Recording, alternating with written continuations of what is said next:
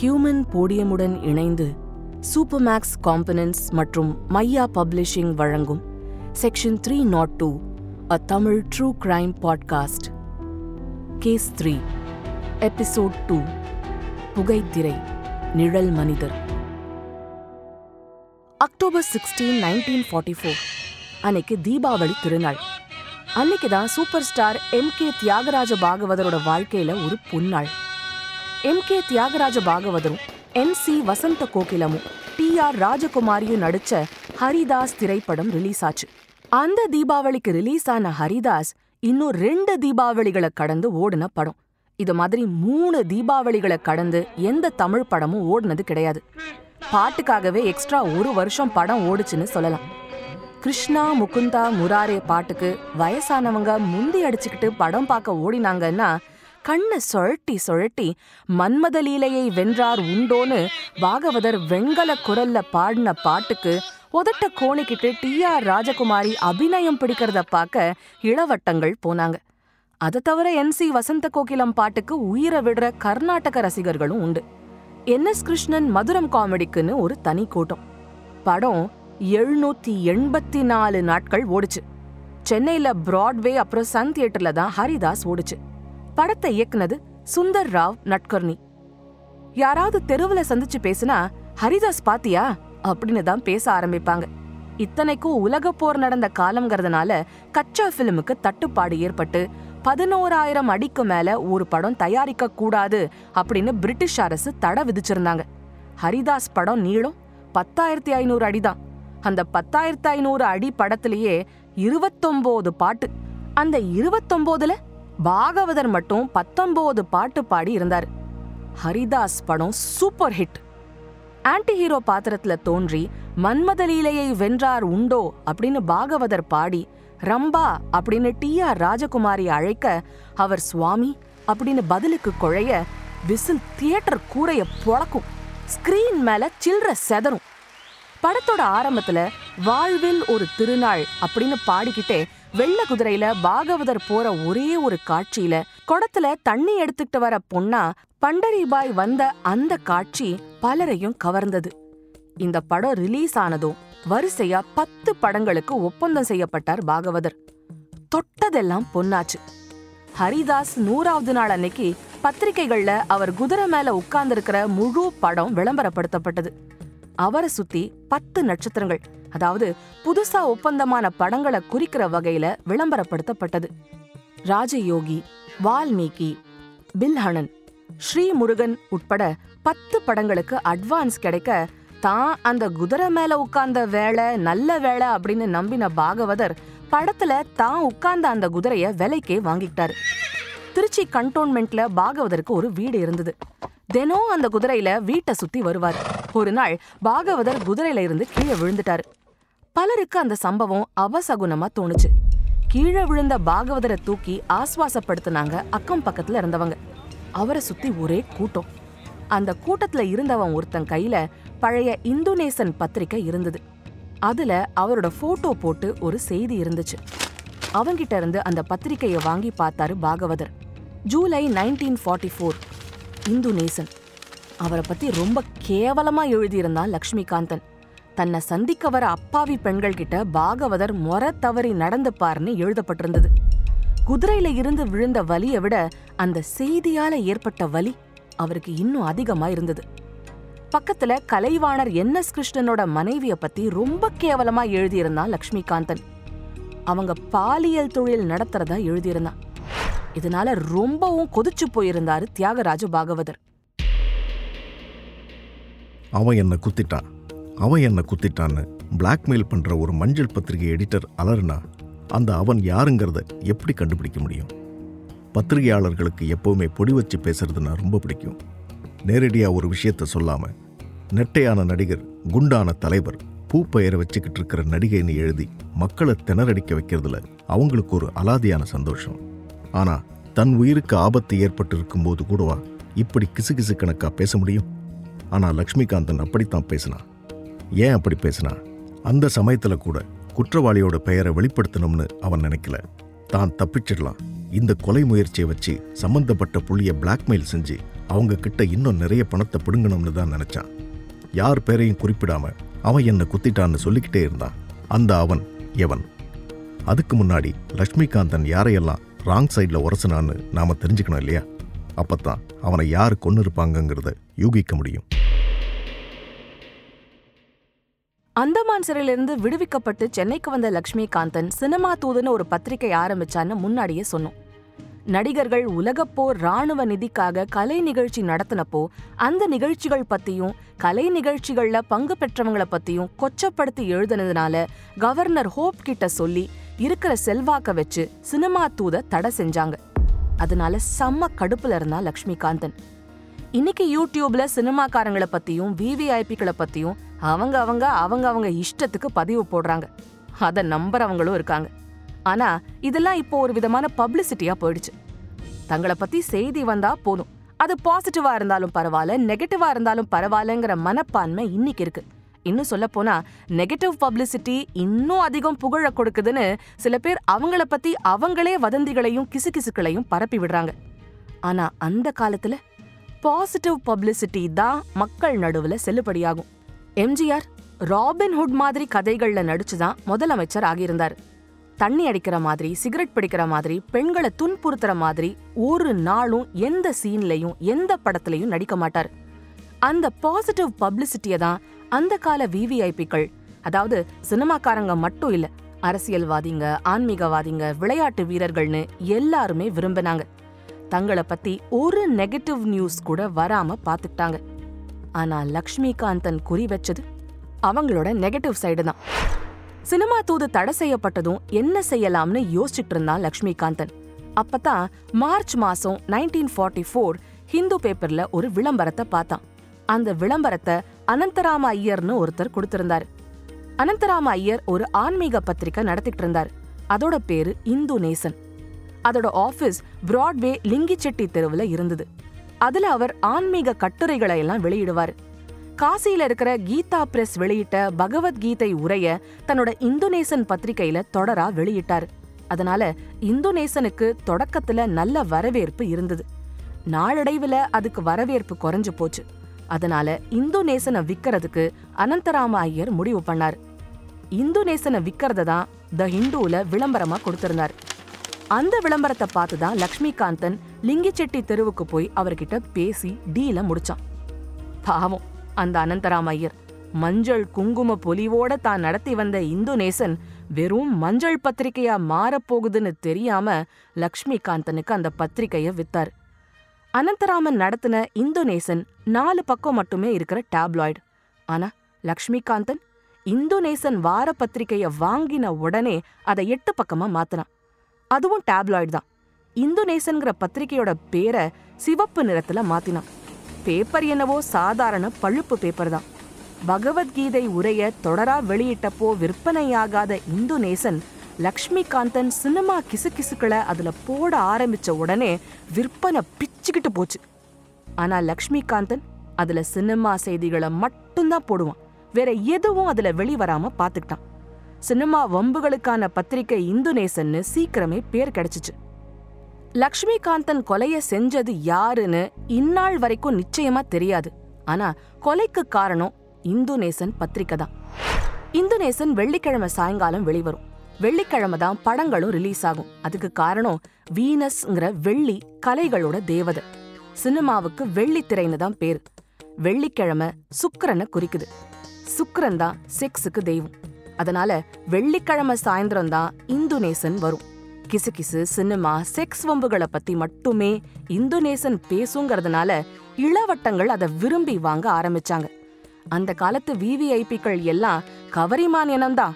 தங்கள பத்தி ஏதாவது எசக்க பிசகா செய்தி வந்துடுச்சுன்னா அவங்களோட எதிர்காலம் பாழாகிடும்னு பயப்படுவாங்க. இந்த காலம் மாதிரி இல்ல.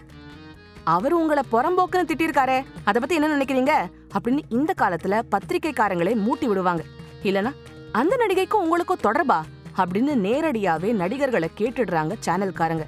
ஆனா அந்த காலத்துல அப்படி யாராவது நினைச்சாலே அவமானம். பக்திமான்களாகவும் சினிமாவில வேல்யூஸ் பேசுறவங்களாவும் இருக்கிறவங்களோட அந்தரங்க வாழ்க்கை இதுதான் அப்படின்னு எழுத ஆரம்பிச்சான் லக்ஷ்மிகாந்தன். இது சினிமாக்காரங்களுக்கு பெரும் அதிர்ச்சியை கொடுத்தது. லக்ஷ்மிகாந்தன் நாளடைவுல எல்லைய மீற ஆரம்பிச்சான். குயில பேர்ல வச்சிருக்கிற பாடகியும் சித்தப்பாவும் நள்ளிரவுல கும்மாளம் அப்படின்னு எழுதுவான். எழும்பூர் பங்களாவில ஆட்டம் போட்ட நெட்டையான நடிகரின் லீலைகள் அடுத்த வாரம் அப்படின்னு பெட்டி செய்தி போடுவான். நெட்டையா இருக்கிற நடிகர்கள் எல்லாரும் அலறுவாங்க. சில நெட்டையான நடிகர்கள் அவங்களாவே ஒரு கவர்ல தட்சணை வச்சு லக்ஷ்மிகாந்தனுக்கு அனுப்பிடுவாங்க. சார் என்னை பத்தி எதுவும் எழுதாம இருங்க சார். இந்த படத்துல தான் நான் நல்ல பேர் வாங்கி பெரிய லெவல்ல வரணும் அப்படின்னு கெஞ்சி பணம் அனுப்புவாங்க. இன்னும் சிலர் லக்ஷ்மி அந்த நடிகர் கால் ஷீட் தரேன்னு சொல்லி என் காலை வாரி விட்டுட்டாங்க. எனக்காக நீ அவனை பத்தி ஏதாவது கிசுகிசு எழுது. நான் பணம் அனுப்பிடுறேன். அப்படின்னு ரேடியோவுல நேயர் விருப்பம் மாதிரி கோரிக்கை வைப்பாங்க. இதனால லக்ஷ்மிகாந்தனுக்கு பணம் கொட்ட ஆரம்பிச்சது. பெரிய பெரிய நடிகர்களை குறிவைக்க ஆரம்பிச்சான். அப்போ இருந்த பெரிய நடிகர்கள் P U Chinnappa M K Thyagaraja Bhagavathar Narasimha Bharathi T R Mahalingam N S Krishnan தயாரிப்பாளர் Sriramulu Naidu T P Rajalakshmi N C Vasantha Kokilam M S Subbulakshmi T R Rajakumari Vasundhara Jayalakshmi Aswathamma Madhuri Devi அப்படின்னு எல்லார பத்தியும் தப்பு தப்பா எழுதினா லக்ஷ்மிகாந்தன். ஆனா லக்ஷ்மிகாந்தனோட பிரதான குறி பாகவதர் என் எஸ் கிருஷ்ணன் ஸ்ரீராமுலு நாயுடு தான். காரணம் அவங்க மூணு பேரும் தான் கவர்னர் ஹோப் கிட்ட சொல்லி சினிமா தூத தடை பண்ணாங்க. வெள்ளிக்கிழமை சாயங்காலம் வந்தா மக்கள் முதல்ல இந்தோனேசன் பத்திரிகையை வாங்கிட்டு தான் மறுவேலை பார்ப்பாங்க. அத படிச்சுட்டு வம்பு பேசுவாங்க. அப்படியாமே அவங்களுக்குள்ள அடிதடியாமே அவனுக்கும் அந்த நடிகைக்கும் தொடர்பாமே அப்படி இப்படின்னு பேசுவாங்க. சின்ன நடிகர்கள் எல்லாரும் பணம் கொடுத்து அவங்களோட எதிர்காலத்தை பாதுகாத்துக்கிட்டாங்க. பணம் சேர சேர பத்திரிக்கையோட பக்கங்களும் அதிகரிச்சுது. சினிமாக்காரங்கள பத்தி மட்டும் இல்லாம மத்த துறைகள்ல இருக்கிறவங்கள பத்தி கூட மோசமா எழுத ஆரம்பிச்சான் லக்ஷ்மிகாந்தன். வக்கீல்கள் டாக்டர்கள் ஆன்மீகவாதிகள் அரசியல்வாதிகள் மிராசுதாருங்கன்னு எல்லார பத்தியும் எழுத ஆரம்பிச்சான். சினிமாக்காரங்களை பத்தி எழுதும்போது உற்சாகமா வாங்கி படிச்சவங்க தங்களை பத்தி அவன் எழுத ஆரம்பிச்சதும் இந்தோனேசன் பத்திரிக்கைக்கு எதிர்ப்பு தெரிவிக்க ஆரம்பிச்சாங்க. அப்பத்தான் எல்லையை இன்னும் அதிகமா கடக்க ஆரம்பிச்சான் லக்ஷ்மிகாந்தன். நாட்டில் எங்க எந்த சம்பவம் நடந்தாலும் அதை விவிஐபிக்களோட தொடர்பு படுத்தினான் லக்ஷ்மிகாந்தன். ஆளவந்தார் கேஸ்ல சென்னை சிலோன் போட் மெயில் ரயிலை பத்தி சொல்லியிருந்தோம். ஞாபகம் இருக்கா? அந்த ரயில்ல நிறைய சம்பவங்கள் நடந்திருக்கு. அந்த ரயிலுக்கு காத்திருந்த போதான் ஆஷ் துரை வாஞ்சிநாதனால மணியாச்சி ஜங்ஷன்ல சுடப்பட்டு இறந்தார். அதே போட் மெயில் ரயில்ல இன்னொரு சம்பவம். தேவக்கோட்டை பகுதியை சேர்ந்த ஒரு வங்கி அதிகாரி போட் மெயில் ஃபர்ஸ்ட் கிளாஸ் கம்பார்ட்மெண்ட்ல பயணம் செஞ்சுட்டு இருந்தார். ரயில் தூத்துக்குடிக்கு வந்தப்போ ரயில் பாத்ரூம்ல அந்த வங்கி அதிகாரி பிணமா கடந்தார். அவரை யாரோ கொலை பண்ணியிருந்தாங்க. அந்த செய்தி கிடைச்ச உடனே ஒரு பிரபல நடிகர் தான் அந்த கொலையோட பின்னணியில இருந்தாருன்னு கூசாம எழுதினான் லக்ஷ்மிகாந்தன். அந்த செய்தியை படிச்ச அந்த சூப்பர் ஸ்டாருக்கு பெரிய அதிர்ச்சி. காரணம் அந்த கொலை செய்யப்பட்ட வங்கி அதிகாரி அவரோட பெரிய ரசிகர். ஒரு தடவை திருச்சியில அவர் அந்த நடிகரோட போட்டோ கூட எடுத்துட்டு இருக்காரு அந்த போட்டோவை வாங்கி இந்தோனேசன்ல வெளியிட்டிருந்தான் லக்ஷ்மிகாந்தன். இதனால பெரும் மன உளைச்சலுக்கு ஆளானாரு அந்த நடிகர். பாதிக்கப்பட்ட கலைஞர்கள் மான நஷ்ட வழக்குகளை போட தயங்கினாங்க. காரணம் அது அந்த செய்திக்கு இன்னும் அதிகமா பப்ளிசிட்டி கொடுக்கும் அப்படின்னு நினைச்சாங்க. இன்னொரு தடவை லக்ஷ்மிகாந்தன் எழுதின ஒரு செய்தி ஒரு நடிகையோட குடும்பத்தையே நாசமாக்கிடுச்சு. ஏன் பள்ளி கொண்டீர் ஐயா? பாடலை பாடிய நடிகை சொப்பன வாழ்வை காணும் நடிகருடன் பள்ளி கொண்டார் அப்படின்னு ஒரு தடவை செய்தி போட்டான். ஏன் பள்ளி கொண்டிரையா பாட்டு பாடின கர்நாடக பாடகி திருமதி என் சி வசந்த கோகிலம்? மூணு வருஷம் ஓடின ஹரிதாஸ் படத்துல பாகவதரோட மனைவியா நடிச்சவங்க. அவரையும் பாகவதரையும் இணைச்சு லக்ஷ்மிகாந்தன் எழுத ஏற்கனவே சந்தேக பேர் வழியான என் சி வசந்த கோகிலத்தோட கணவர் அவங்கள விட்டு பிரிஞ்சு போயிட்டார். கொஞ்ச நாளைக்கு அப்புறம் என் சி வசந்த கோகிலத்துக்கு டிபிங்கிற டியூபர்குலாசிஸ் நோய் ஏற்பட்டு அவரால பாட முடியாம போக அதுக்கு இந்துநேசன் உண்மையை திரிச்சு ஒரு கற்பனை செய்தியை வெளியிட்டது.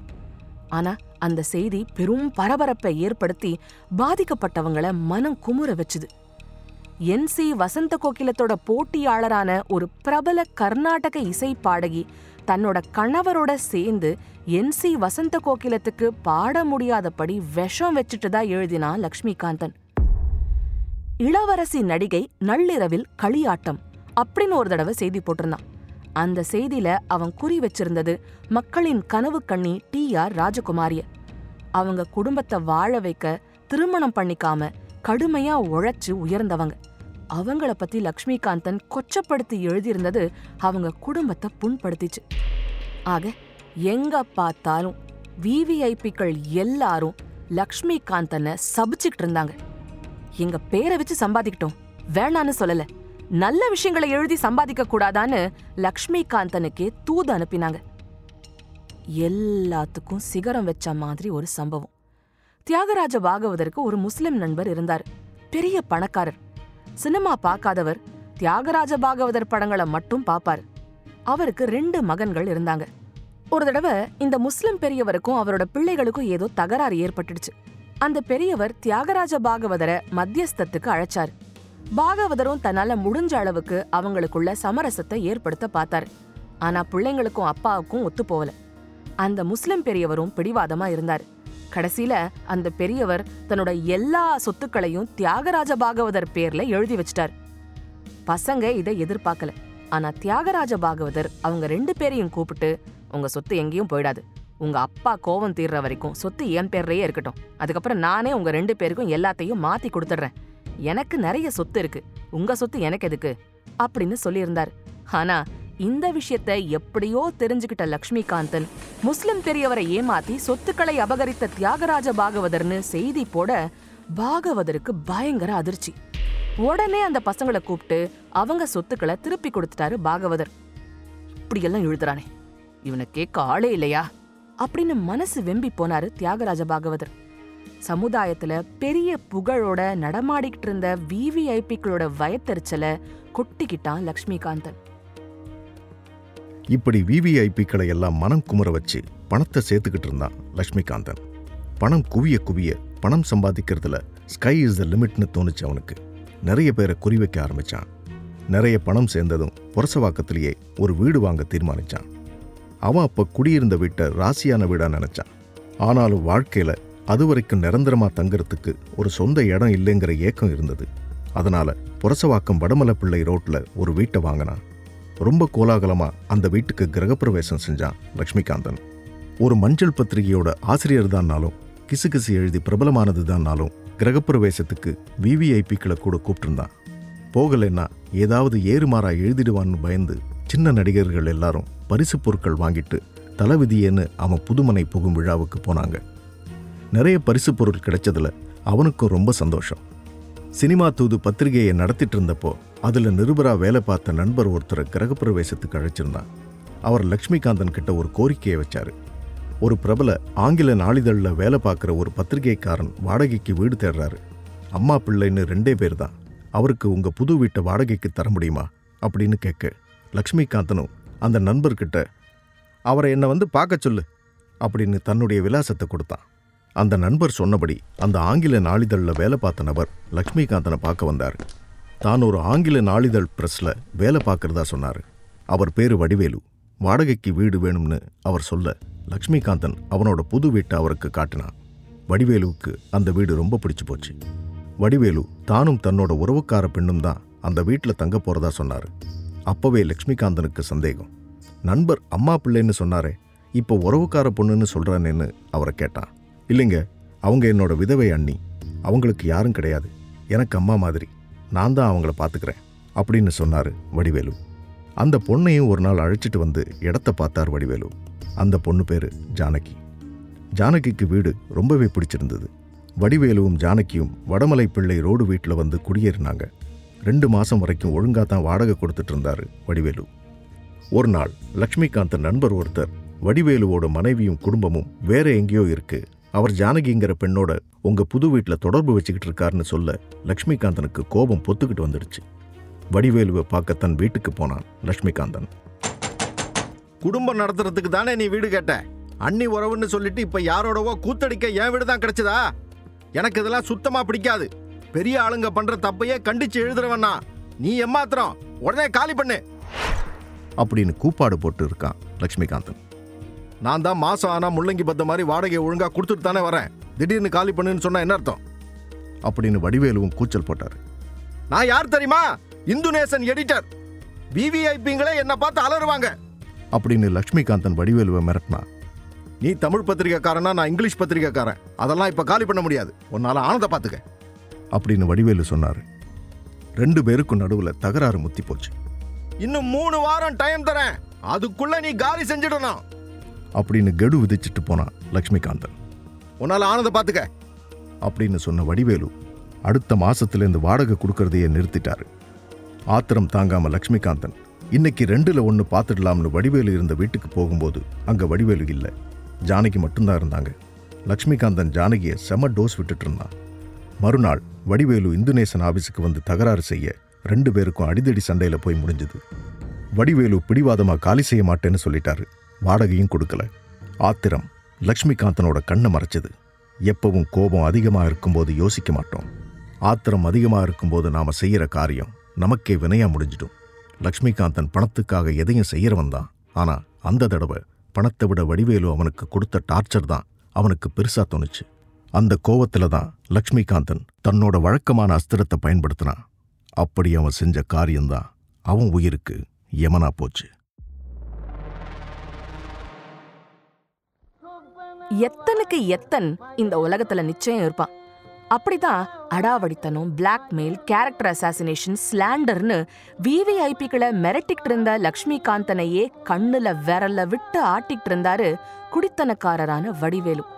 லக்ஷ்மிகாந்தனால வடிவேலுவ ஒண்ணுமே செய்ய முடியல. அவருக்கும் ஆள்பலம் பத்திரிகை பின்புலம்னு எல்லாம் இருந்துச்சு.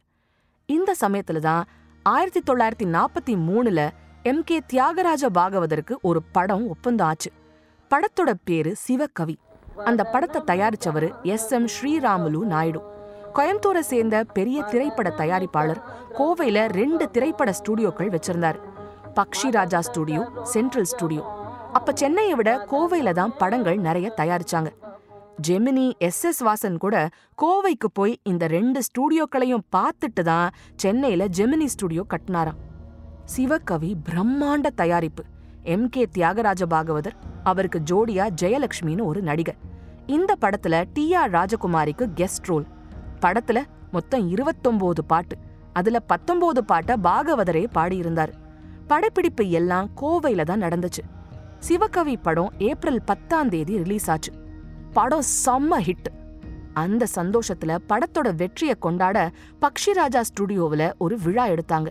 பாகவதர் இயக்குனர் மற்றும் தயாரிப்பாளர் ஸ்ரீராமுலு நாயுடு டி ஆர் ராஜகுமாரி கதாநாயகி ஜெயலட்சுமி நடிகை சி கே சரஸ்வதி எல்லாரும் விழாவுக்கு வந்திருந்தாங்க. எல்லாரும் உட்காந்து பேசிட்டு இருந்தாங்க. அப்போ சென்னையில ஷூட்டிங் முடிச்சிட்டு என்எஸ்கேவும் டி ஏ மதுரமும் சிவகவி விழாவுக்கு வந்தாங்க. கலைவாணர் என் எஸ் கிருஷ்ணன் முகம் அப்போ டல்லா இருந்துச்சு. வழக்கமா கலகலன்னு சிரிச்சு பேசுற கலைவாணர் அன்னைக்கு சரியாவே யார்கிட்டயும் பேசல. என்னாச்சு கலைவாணரே? உங்க முகத்துல சிரிப்பையே காணுமே. அப்படின்னு பாகவதர் கேட்க கலைவாணர் பதில் சொன்னாரு. ஜெகதல பிரதாபன் பட ஷூட்டிங்ல நம்ம பியு சின்னப்பாவோட பேசிட்டு இருந்தேன். அப்போ இந்து நேசன்ல அவரை பத்தி கண்ணா பின்னான்னு எழுதியிருக்கான் லக்ஷ்மிகாந்தன்னு சொல்லி வருத்தப்பட்டாரு சின்னப்பா. புதுக்கோட்டை மகாராஜாவை ஒழிச்சு கட்ட அவர் ஆள் செட்டப் பண்றதா எழுதியிருக்காங்க. சின்னப்பாவுக்கு ஒரே வருத்தம்.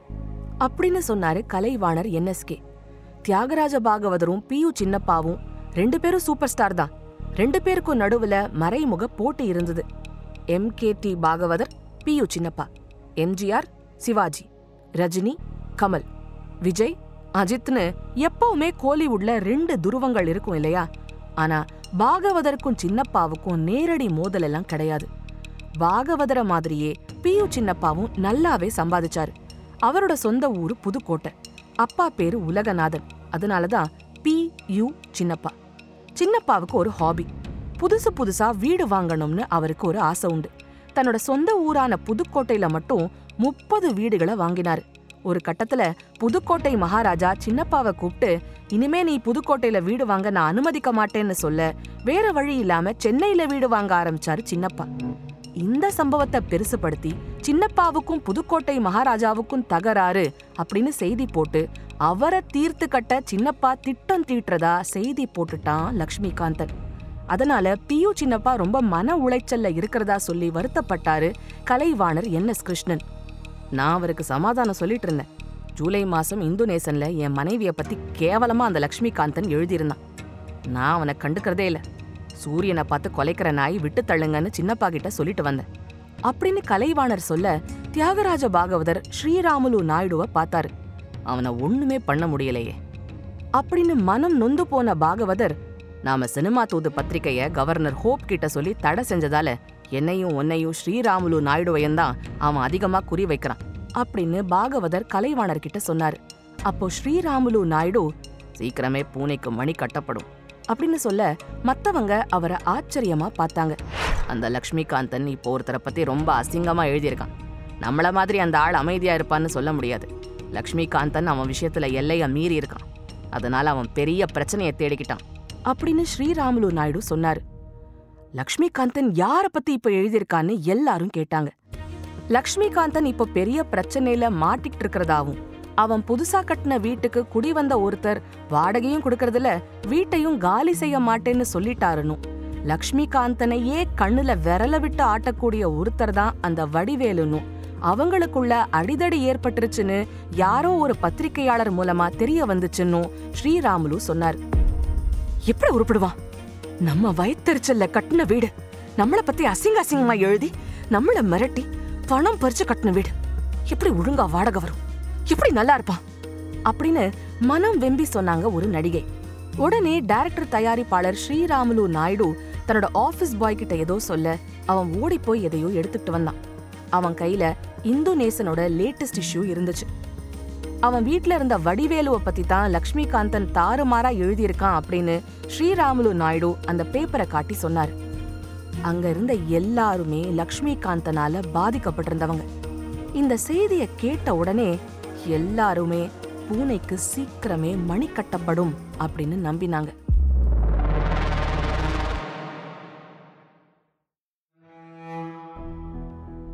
This episode was brought to you by Supermax Components. Supermax is in the business of manufacturing smart energy meters.